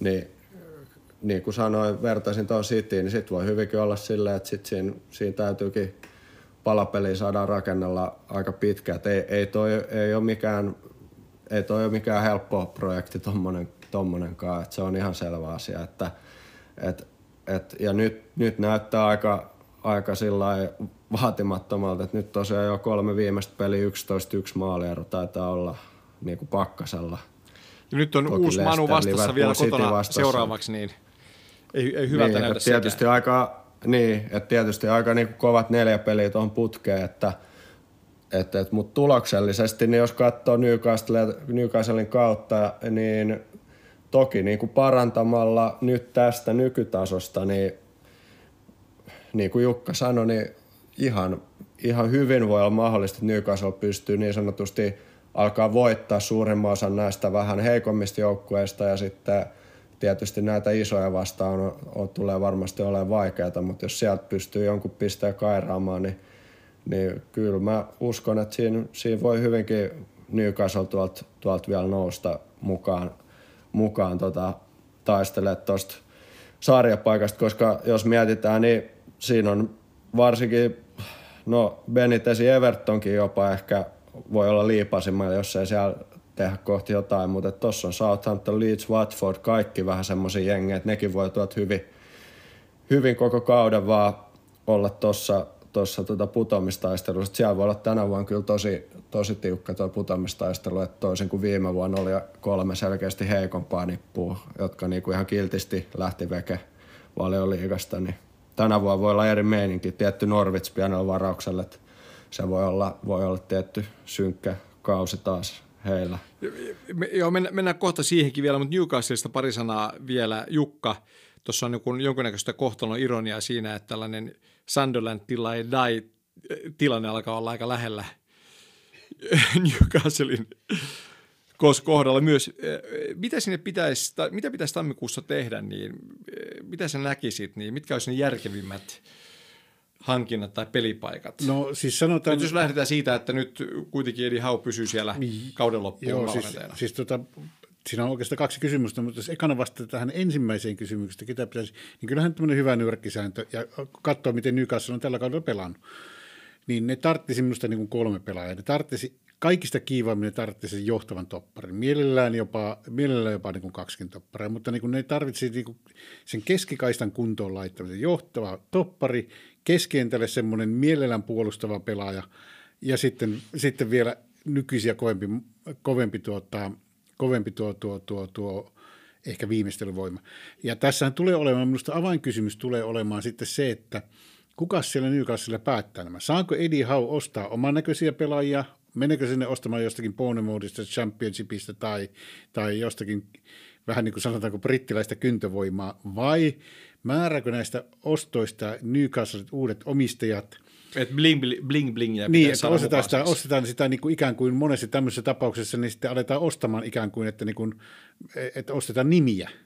Ja, ja, ja itse asiassa mä oon edelleenkin yllättynyt siitä, että neiden ensimmäinen hankinta olisi pitänyt olla urheilutoimenjohtaja, jalkapallojohtaja, joka olisi päättänyt, kuka on manageri, joka olisi sanonut, että tämmöinen tulee olemaan. Jos kuviteltaisiin ihan noin teoreettisesti, mikä tietenkin nyt on täysin mahdotonta, mutta jos ajatellaan, että Ragning olisi mennyt sinne, urheilutoimenjohtaja. Olisiko mennyt? No Sanotaan, että miksi niin, kyllä, ky- tarpeeksi. Ky- ky- ky- kyllä Saksassakin raha-arvo ymmärretään, että en epäile yhtään. Ja tietenkin olisi se projekti, niin olisi se ainutlaatuinen, ja eihän Rangnick ole koskaan pelännyt lähteä alhaalta, että, että, että niin kuin sillä tavalla se olisi voinut sopia minusta aivan loistavasti sinne. Mutta niiden olisi pitänyt minusta tehdä se, että olisi tämän Rangnickin tasoinen kaveri otettu siihen, joka olisi luonut koko organisaatio. Niillä olisi ollut hyvä aika marras-joulukuussa miettiä, mitä tehdään, minkä näköisiä hankintoja, minkä näköisiä jopa manageri ottaa, koittaa tämä väliaika selvitä jotenkin.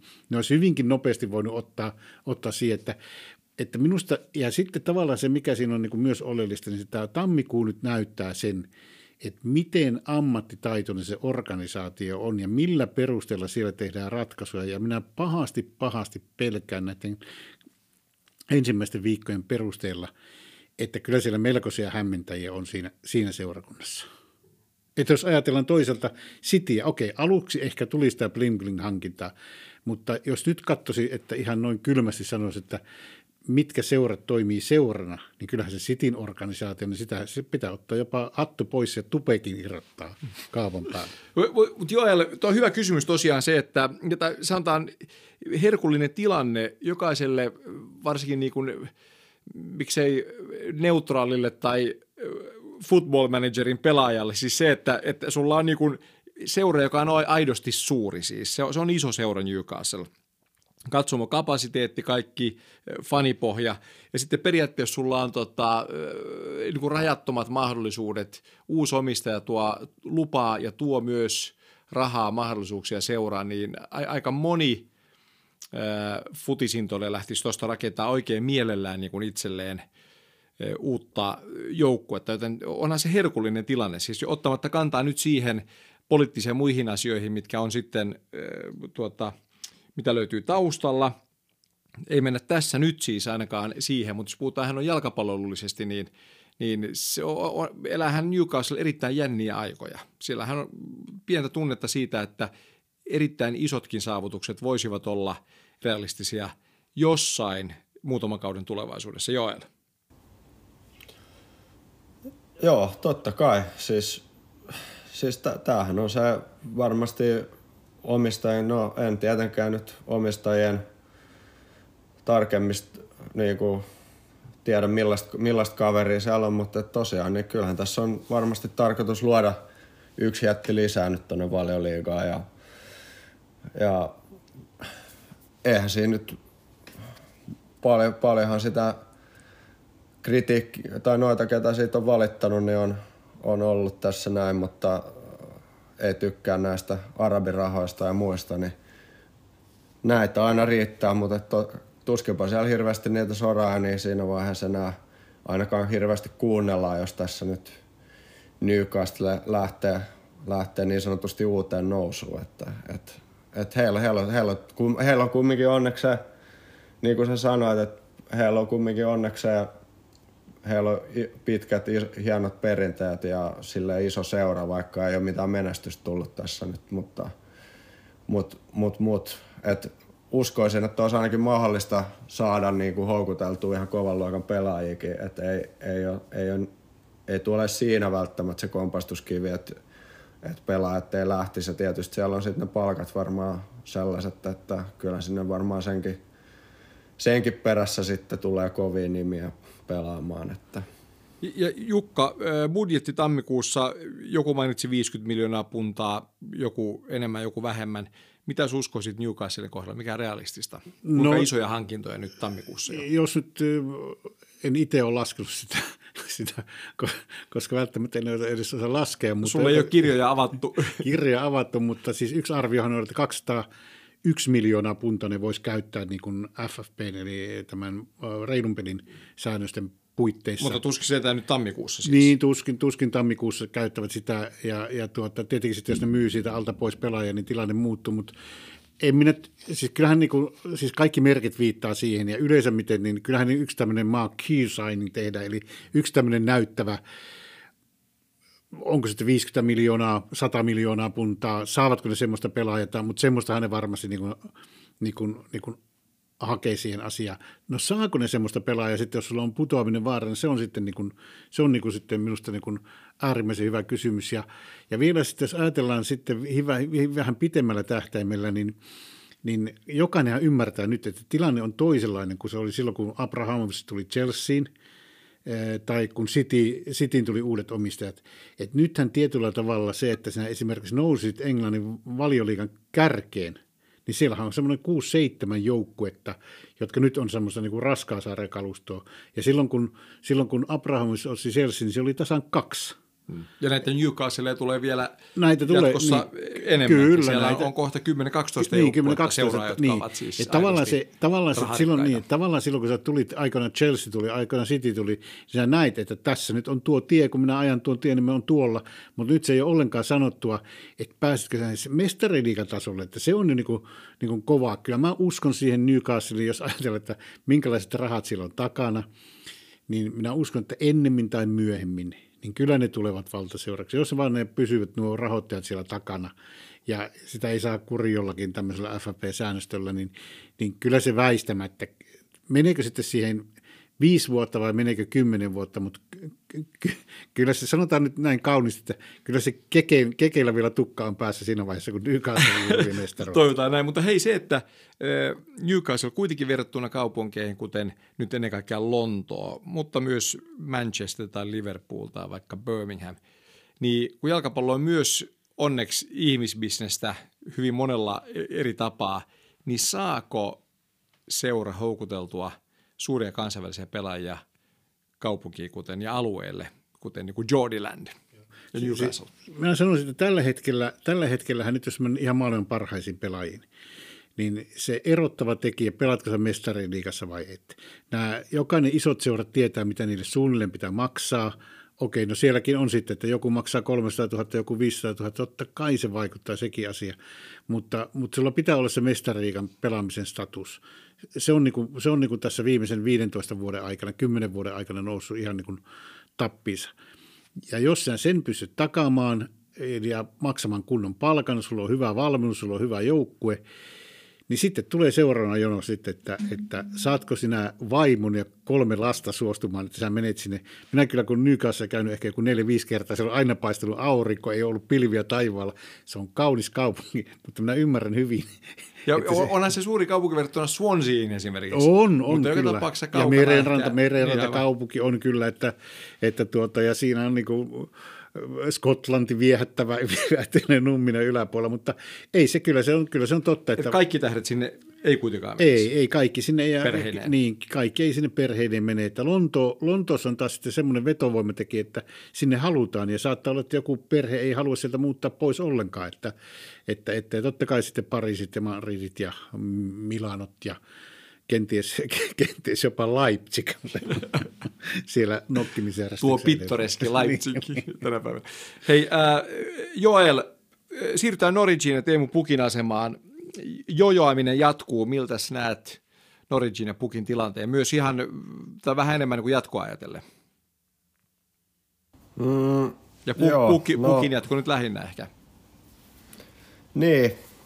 No tosiaan, niin Pukkihan nyt on jo seuralegenda status siellä Norvitsissa ja mun mielestä Pukin kohdalla nyt tilanne on se, että aika helppo, helppo ehkä ajatella, että jos nyt Norvitsi jotenkin ihmeellisesti ehkä jo voidaan sanoa, niin säilyisi, niin vaikea sille perustella, että jos hänelle on samaa roolia tarjolla niin sanotusti, niin miksei hän jatkaisi valioliikas Norvitsin paidassa – mutta sitten niin kun, samaan aikaan, niin kyllä mä jotenkin itse niin kun haluaisin nähdä tuota, Teemu jossain joukkueessa, joka pystyisi kilpailemaan vähän eri sijoista omassa sarjassa. Että kyllä, kyllä, kyllä pukil riittäisi ihan salettiin niin sanotusti jalat vähän isommaskin valioliigan niin, mutta kuitenkin Joel se, että pukki ei lähtenyt Norwichista, vaikka ne putos championshipiin, niin mikä tällä kertaa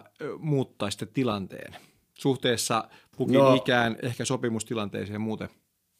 Niin, no ehkä se on just se aika just, että nyt on lasissa, lasissa jo taas vähän enemmän ikää, niin nyt, nyt, olisi, nyt mä näkisin, että nyt olisi niin kuin viimeinen mahdollisuus tehdä, tehdä diili johonkin vielä, vielä niin sanotusti ö, kovalle tasolle ja sitten katsoa, katsoa tuota siellä pärjääkö tai siis saako oikein chanssi jossain joukkueessa, joka pelaa, pelaisi tosiaan vaikka ei ihan europaikoistakin tai muuta. Et, et nyt, nyt tota, et sit kun mennään tästä, nyt mennään vuosi pari, niin sitten on ihan selvä asia, että sit käytännössä vaihtoehtoina alkaa olla ehkä sitten jonnekin MLS tai sitten jonnekin eksottisempaa liigaa sitten ehkä tekee vielä pieni, pieni tili. Ja niin Jukka, jos tilanne on se, täällä kuitenkin tänään meidän fyysisen studion puolella Joel on, on, on arestissa koti, kotikonttorilla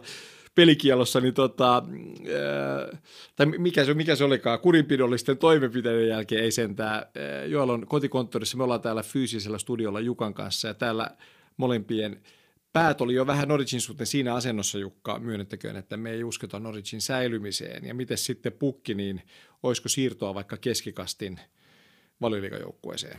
Joo, kyllä se on mahdollista. Jos ajatellaan, että miksi pukki silloin viimeksi jäi Norwichiin, kun ne tippu, niin, eh, niin kuin tietyllä tavalla niin, niin täytyy muistaa, että nyt hänen tämä viimeinen nousu, tai oikeastaan tämä suuri nousu, niin tapahtui Daniel Farken alaisuudessa, että eihän pukki sinä aikana muuttunut paremmin. Okei, fysiikkaa pantiin kuntoon tosi, mutta niin kuin todellisuudessa muutos tapahtui, että tuli manageri, joka antoi sille semmoisen roolin, alkoi käyttää pukin vahvuuksia maksimaalisella tasolla hyväksi, ja, ja, ja pukki tajusi, että tuota, tämä on oikea paikka pelata tämän Farken alaisuudessa.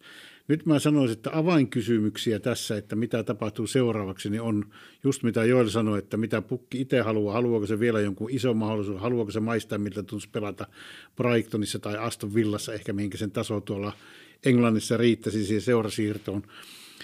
Ja sitten on toinen minusta avainkysymys on sitten se, että miten se tämä yhteistyö Dean Smithin eli Norwichin uuden managerin kanssa kulkee, mitä niissä keskusteluissa, mitä ne harjoituskentällä, mikä, mikä se pukki näkee roolin.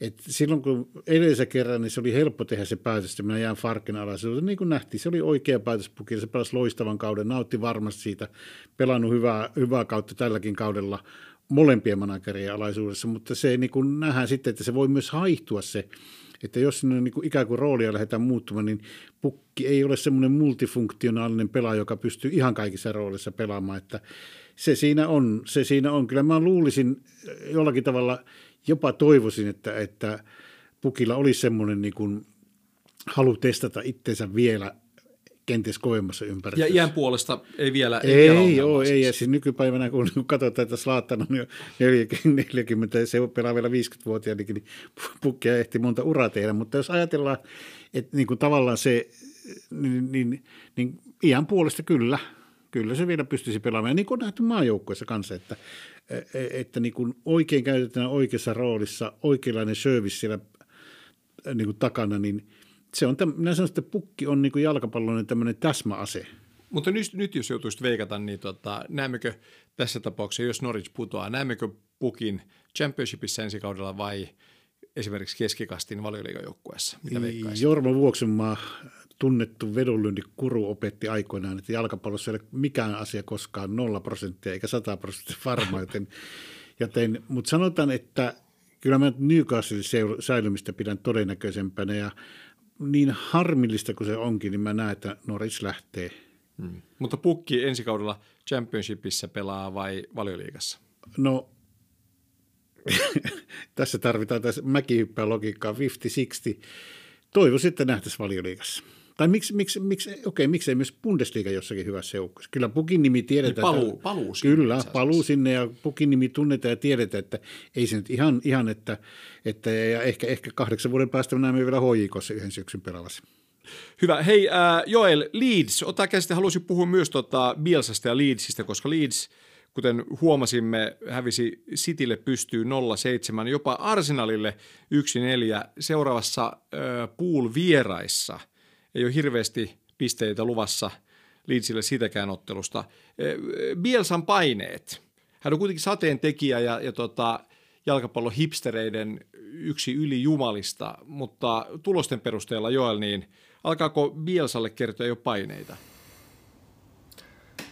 Niin, en mä tiedä, jos Bielsa enää paineita hirveästi ottaa. Että vähän vaikuttaa se no, herra, että on vähän rauhoittunut, että, että vähän rauhoittunut, että silloin muutama vuosi sitten, kun herra katteli kentän laidalla, niin kyllä, kyllä oli aika kovat kierrokset aina joka, joka kerta, kun hän siellä heilui. Että, et, äh, tietysti intohimoinen valmentaja, en sitä sano, mutta äh, on, on ollut Leedsillä kyllä tosi tahmeita ja äh, ehkä se Banfordin poissaolo ykköskärki on nyt pitkään pois. Nyt on tullut takas ja ei, ei se nyt ole hirveästi auttanut. Että, että siellä on Bielsa tietysti tosi vaativa valmentaja, niin kuin kaikki tietää. Ja nyt, nyt on niin kuin vaikea sanoa, että onko sitten kuitenkin Bielsa jollain lailla – en nyt sano, että aika ajanut ohi, mutta niin sanotusti, että hän on nyt jo hetken tuolla Liitsissäkin ollut, niin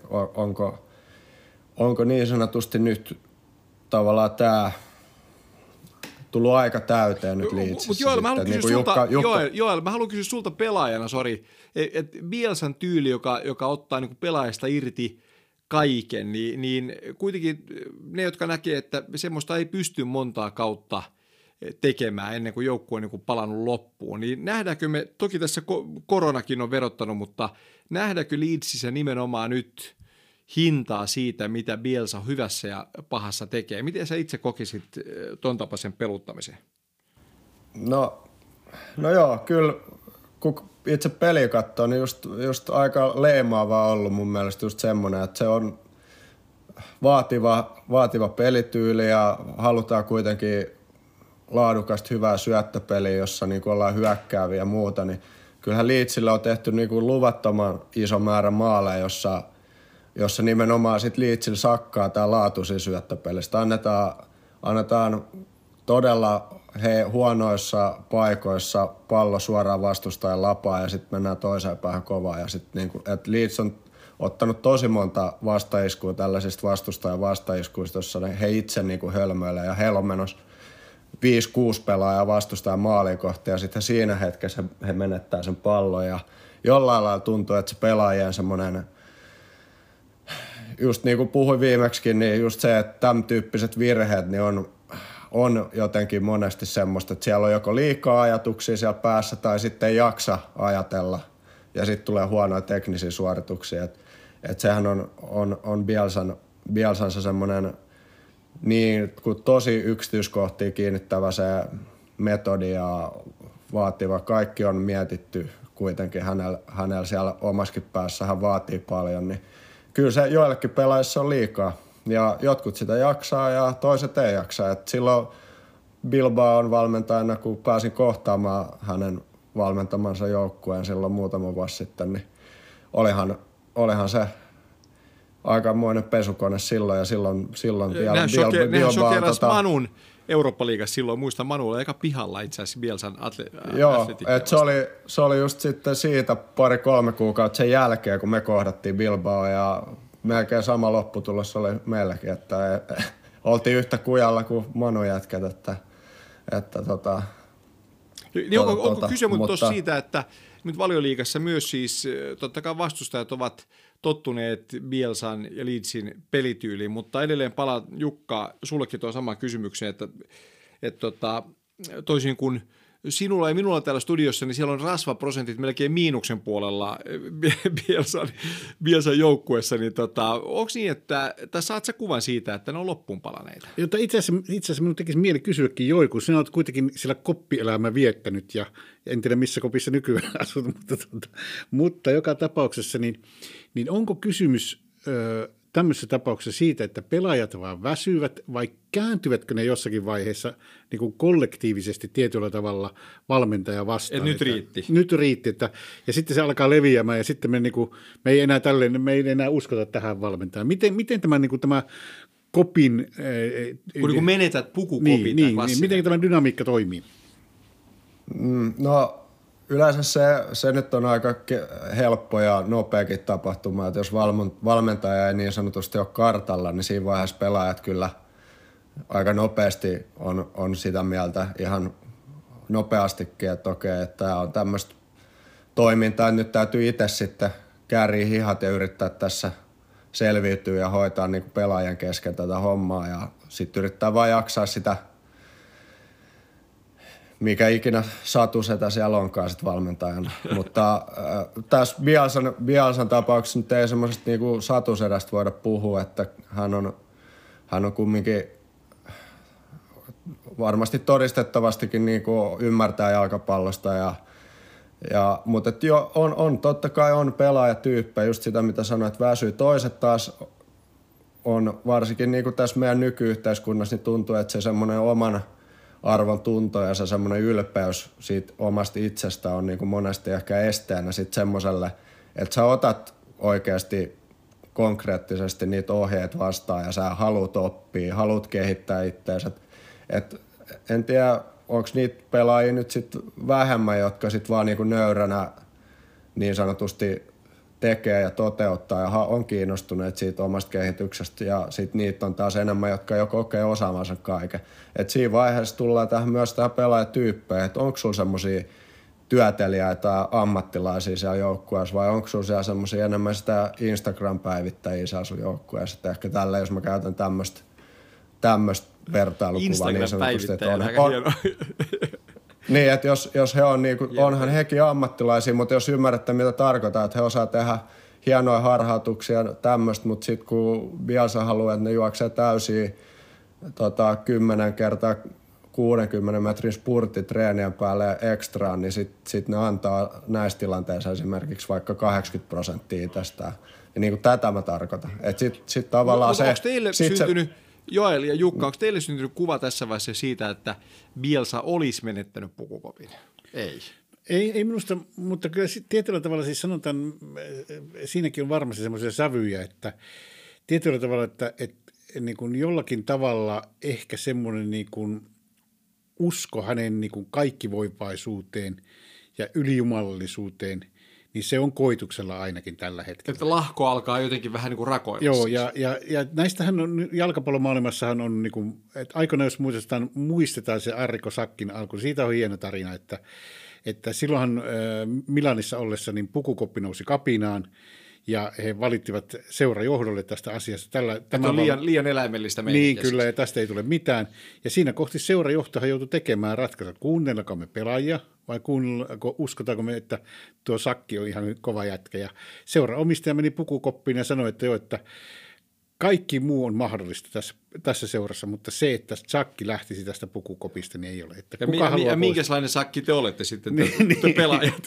He ovat sakilaisia, mutta, niin. tuota, mutta, mutta se, on, se, on, se on sitten hyvä kysymys. Ja, ja sillä tavalla mä en tunne liitsin kulttuuria, että miten vahvasti esimerkiksi seuran ää, omistajat ja seuran johto on Pielsan takana – siis ymmärtääkseni Pielsa on aina ollut kyllä semmoinen, että se ei ole niinku, se on niinku itse, itse sanotaanko miten se on itse riittoinen, että se ei tarvitse, sillä ei tarvitse tuontipensaa tuoda, että se, mitä se kuluttaa, niin se itse. Ja hän, hän niin sanottu nykyään paljon puhuttu Sigma mail, Sigma mies, hän, hän ei välitä mistään. Hän, hän ei, väli, hän, hän ei välitä. omia polkuja. Ja, ja niin kuin, tota, niin kuin, ei ole riippuvainen Joo, mistään. ja niin kuin minusta oli Joilta hyvä havainto, että, että kieltämättä kun katsoi lauantainakin, lauantainakin vanhan miehen kasvoja, niin, niin kyllä ne kumisen, muoviset oli, että ei ne paljon liikkunut. Että näkyy jonkunnäköistä tuskaa siitä näkyy, mutta ei purkanut sitä tuskaa. Että, mutta se on minusta hyvä kysymys. Minä edelleenkin uskon Pielsaan.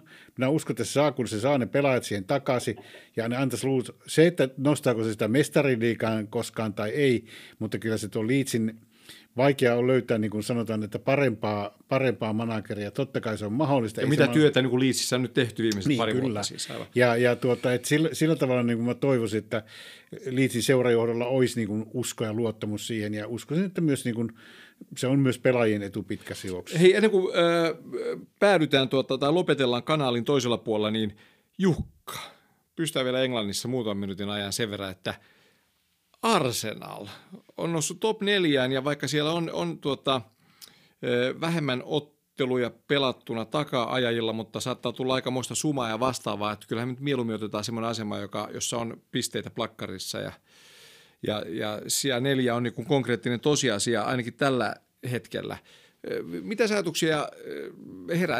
Tämä aihe nostettiin ihan objektiivisena tämmöisenä niin kuin asiallisena aiheena sen takia, että puhutaan kuitenkin top neljä joukkueesta Englannin valioliigassa. Vaikka sattuukin ole Arsenal nyt tässä tapauksessa. Se, joo, kyllä Arsenalissa nyt, niin kuin sanotaan tässä Arteitan prosessissa, Arsenalissa on monia asioita, jotka on erittäin positiivisia. Ja mä tiedän, sä, sä uskot prosessiin. Minä uskon edelleen. edelleenkin. Jos ajatellaan ekanakin joukkueen ikärakennetta, katsotaan minkälaisia pelaajia, minkälaisia pelaajatyyppiä siellä, minkä, minkälaista lahjakkuutta. Loistavia hankintoja. Loistavia, kaikki. kyllä, loistavia hankintoja ja tuota, Nämä viimeisimmät siis. Joo, että jos ajatellaan, että joukkueessa, niin kun, joukkueessa on niin semmoista 20-21-vuotiaasta, 22-vuotiaasta kaveria, 23, että oikeastaan voi, melkein lähes kaikki on paria poikkeusta lukuottamatta, niin tilanne on niin kuin lähtökohtaisesti hyvä. Sitten se siellä on liigan nuorin Valion, kyllä. Käytännössä. Sitten toinen positiivinen asia on, että nyt on puolustus saatu kuntoon, on, on maalivahti, joka todennäköisesti on voittava maalivahti, on saatu semmoinen topparipari, laitapuolustajat, ihan niin kuin valioliiga elittiä, ja, ja sitten pikkuhiljaa tämä, niin jos rakenta, nyt on tällä hetkellä ongelmana äh, se, että, että kuka tekee maalit, äh, Obama Youngin tilanteen tietää kaikki. Niitä alkaa tulla kuitenkin keskikentältä, mikä on Kyllä, keskikentältä, kyllä. Ja sehän on sinällään vaan positiivinen merkki, että sieltä alkaa Ödekaartit löytää ja Smith Rowet löytää. Ja tietenkin sanotaan, että ehkä semmoinen asia, joka minusta on kuitenkin positiivisin asia – niin totta kai se scouting-systeemi, joka on ostanut ne pelaajat, niin sille pitää nostaa hattua. Mutta ennen kaikkea, kyllähän kertoo jotakin arteita. Se on niin kuin, jos Arsenal osti kesällä kuusi miestä, niin voisi sanoa, että ne kaikki on ollut loistavia hankintoja. Jotkut on mennyt suoraan avaukseen. Se, että sä osat 50 miljoonalla äijä, niin sä voit jo vaatiakin, että se on avauksessa.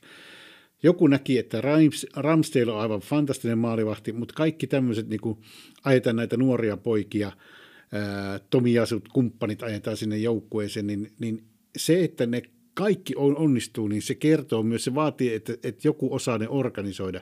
Ja mä sanoisin, että Arsenalin tilanne on tällä hetkellä, se näkee hyvin, kun se pelaa pikkusen huonompia vastustajia vastaan, että ne ei ole vielä ihan sitä toppia. Niin se pelaa jo todella hyvää jalkapalloa, se hallitsee ne pelit, se on niin hyvin hanskassa, mutta se ei ole vielä sillä tasolla, missä on Liverpool tai Manchester City. Ja sitten on niin kuin mielenkiintoista katsoa, minusta nyt tämän talven mielenkiintoisin ottelu on, kun Manchester City tulee kylään, pystyykö ne antamaan minkälaisen vastuksen Manchester Citylle, koska se on se minusta semmoinen mittari, että siinä, niin kuin, siinä niin kuin mitataan ja punnitaan, mutta suunta on oikea. Lyhyesti, Joel, uskotko sinä Artetan prosessiin?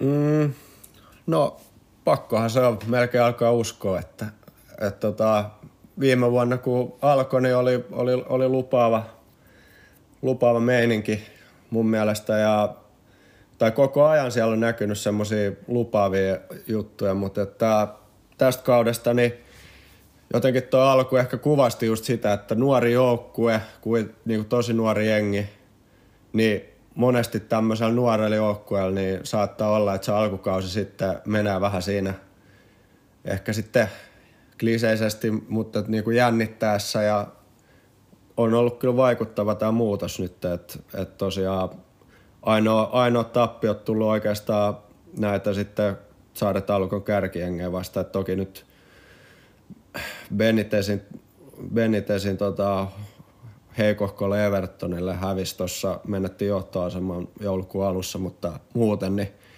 muuten niin vihreätä näyttää. Ja tota, tota, tota, niin Ar- Arteetta on kyllä on, on, on saanut uudelle levelille nyt ton, ton toiminnan ja rohkeasti mun mielestä johtaa tuota nippua, että siitä kertoo myös mun mielestä toi, ei nyt tietenkään kaikki taustoja tiedä, mutta että se kertoo mun mielestä aina, että manageri on sillä reilu ja kartalla, että kun yhden joukkueen kuitenkin isoimmista tähdistä hyllyttää, että jos se hölmöilee vähänkin jotain, niin on yhteiset säännöt, samat säännöt kaikilla ja ja, ja se on yksi isompi virhe, mitä valmentaja voi tehdä, että siellä on osa porukkaa, osa, osalla porukasta omat säännöt ja, ja tota, toisella toiset. Niin tällä hetkellä näyttää kyllä Arsun kannalta hyvältä ja, ja tosiaan niin kyllä se tällä meiningillä, niin siinä on tosi realistiset mahdollisuudet olla mestarien liigassa taas sitten ensi vuonna. Ja, ja tota, siitä, taas, siitä taas oikeastaan, että kuinka korkealle he pystyvät sitten tuossa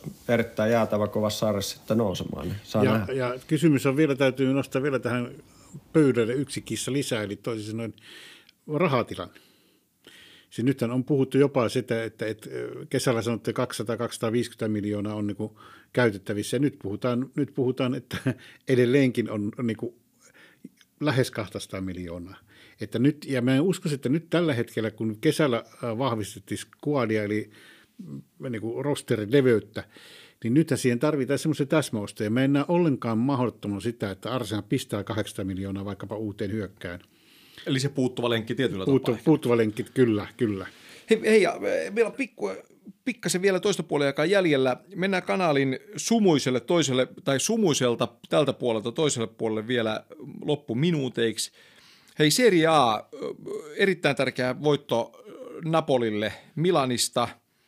Inter toki ykkösenä, Napoli kakkosena. Mikä on fiilis Serie A:n tämänhetkisen tilanteen suhteen? Joel. Joo, siellä on tosiaan kokeneessa pallettiin johdolla Napoli, Napoli pystynyt pelaa hy, hyvää fudista ja pärjännyt hyvin tuloksellisestikin. Että Milan olisi saattanut ehkä sen ta- tasuri ansaita sitä ottelusta, mutta joka tapauksessa tulos urheilu. Niin, kyllä, kyllä. Ja tosiaan siellä Inter kärjessä on pystynyt säilyttämään viime, vuodesta, viime vuoden kontten pohjalla vielä, vielä tota, niin sanotusti keulilla. Ja muuten, niin kyllähän tuossa seriaassa aika selkeät sävelet on mun mielestä, että joukkueet on siellä – vähän niin kuin omilla paikoilla jollain lailla, että myöskin Juventus, että ei, ei kyllä ansaitse enempää kuin olla nyt tuolla seitsemäntenä tällä hetkellä. Ja, ja tuota, kärjen suhteen, niin tossa kyllä mä pitäisin tuota Atalantaa jopa tänä vuonna yhtenä semmosena, että ei nyt voida minä mustana hevosenakaan enää pitää, että vaikka he nyt sitten putosi tuosta Champions Leagueasta, mutta se voi jopa sitten keväällä kääntyäkin heidän – puolelle, että he pystyvät nyt sitten keskittyä tuohon Serie Ahan pelkästään. Ja, ja tuota, et siinä, on, siinä on Atalanta yksi kyllä.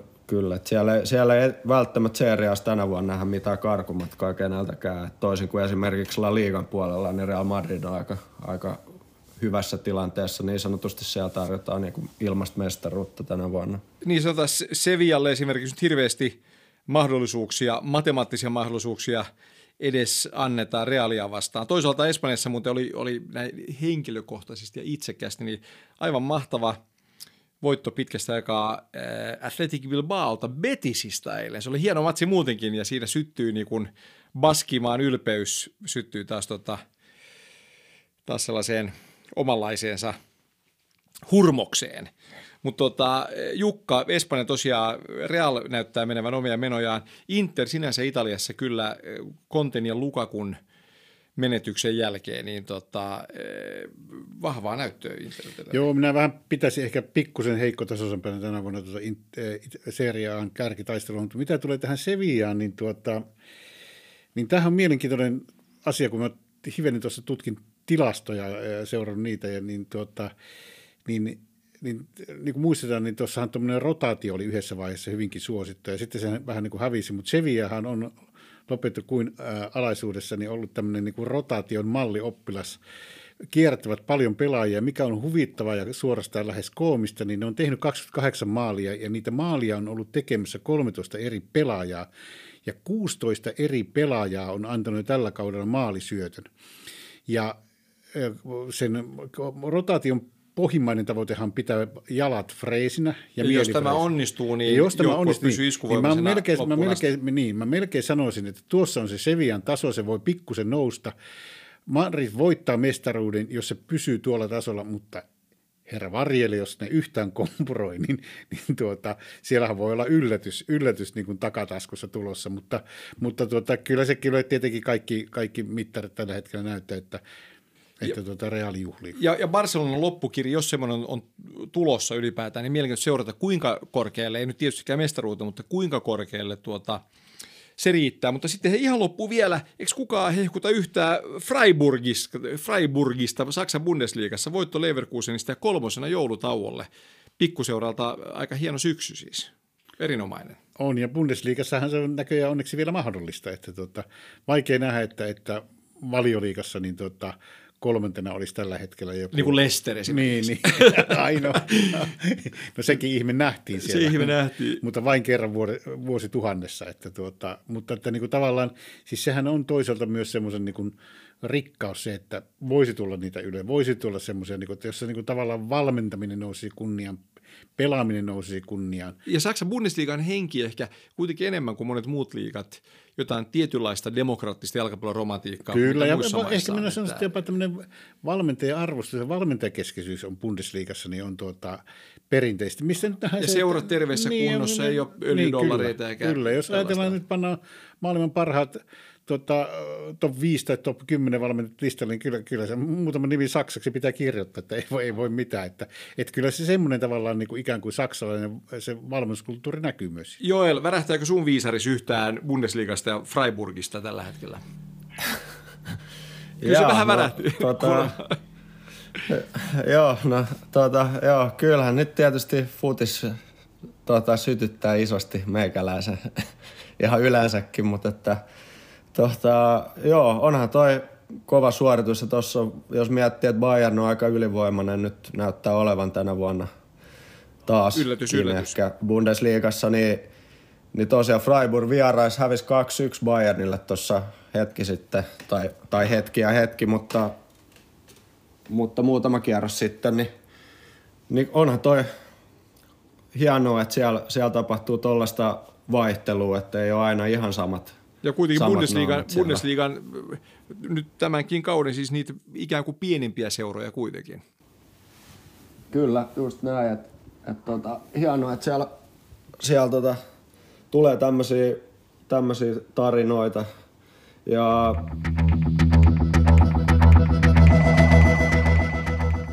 Ja olemme jo tuomarin antamalla kolmen minuutin mittaisella vakio lisäajalla. Ja Jukka, sun hyökkäyksellä aloitetaan. Neljä kirjainta Auba, eli Pierre-Emerick Aubameyang. Onko hänen päivänsä arsenaalissa luetut ja onko ai, syytä ai, olla? Ai, ai, ai, ai, ai. Herkullinen aihe. Mistäs, tämä nyt tähän suuntaan lähtikään? Sanotaan niin, että jos, niin kuin, jos mä vastaan ensin nyt sen verran, että jos tota, numeroita tuijottaa, vähän sama kuin herra Özilin tapauksessa. Ja miettii myös Auban ikää 32. Ja jos Viisari on ollut tota, oso, alkanut osoittaa pari kautta jo niin kuin alempaan suuntaan alaspäin, niin historian valossa on vähän vaikea ehkä uskoa, että yhtäkkiä tonnikäinen lähti sitten ihan uuteen nousuun. Eli mun, mun tällainen niin kuin jyrkkä tuomio tässä on se, että tässä tapauksessa tuolla tasolla – Auban niin kun, aika on ajanut ainakin Arsenalin Auban ohi. Aamen, valitettavasti. Joel. Joo, no siis tosiaan onhan tämä ilmeisesti ollut poissa harjoituksista kokonaan, niin tosiaan mulla herää nyt tässä, miten sä, säkin tässä hyvin pohjustit tänne, niin onko jopa tämmöinen klassinen agentin, agentin tota, salajuoni, että järjestä itse ongelmia ja pääset siirtymään sitten paremmin pois, että sen verran ikää, että onko joku rahakas, rahakas uusi osoite tiedossa talveikkunassa, että tees pieni jouluylläri tähän Arteetalle, että et nämäkin on ihan mahdollisia, että tiedät, eihän Auban eka hölmöily, että eihän tämä Auban eka hölmöily ollut muutenkaan, että tietysti sieltä pohjalta voidaan ajatella, että kaveri on ehkä aika tommonen, no kevytkenkäinen sitten tai mitä haluan sanoa, mutta – ja onko Arteta liian, et, onko Arteta liian kontrollifriikki valmentaja Auban tyyppiselle pelaajalle? Onhan siellä Tuhelitkin aikaisemmin ollut Auban coachina. On, kyllä minä pidän sitä vaan hyvänä, että se pitää tiukan linjan, että se niin kuin, niin kuin, pelaajat on tahtovat olla kurittomia, jos niille annetaan yhtään ylimääräistä siimaa, niin kuin on nähty. Auban... Jukka vasta itse, onko aikaa ajanut Auban? On. On. Sä et usko uuteen tulemiseen. En usko. Ei, ole, ei, ei se nyt ole niin nollamies. Hän ei niinku- nouse niin kuolleista. Ei nouse kuolleista. Koomasta ei nouse enää. Edes sen mennessä. Ei, kyllä se, on, kyllä se niin nähtiin jo syksyllä, että se on niin mennyt. Eli uusi hyökkäjä tarvitaan. Joo, mäkin, mäkin uskon, että siirtyy pois. Joo, mäkin uskon, että siirtyy pois ja, ja, ja eikö Harsu joku hyökkääjä ole kiikarissa. Mutta kuka ottaa noin kalliin pelaajasta? Miettii palkkaa. No sanotaan, Kiina. Tässä, Kiina. Niin, Kiina. Niin, tai en mä, mä en sulkisi pois tämmöistä diiliä, niin kuin millä Ösili eh, lempattiin pihalle, että maksetaan osa palkasta, se on kuitenkin, jos sanotaan 350 on viikkopalkka, niin jos sinä vaikka 200 saat otettua siitä pois, 150 000. Persialahti. Podcastin tarjoaa Expect, markkinoiden kattavin valikoima vedonlyöntiä. Expect,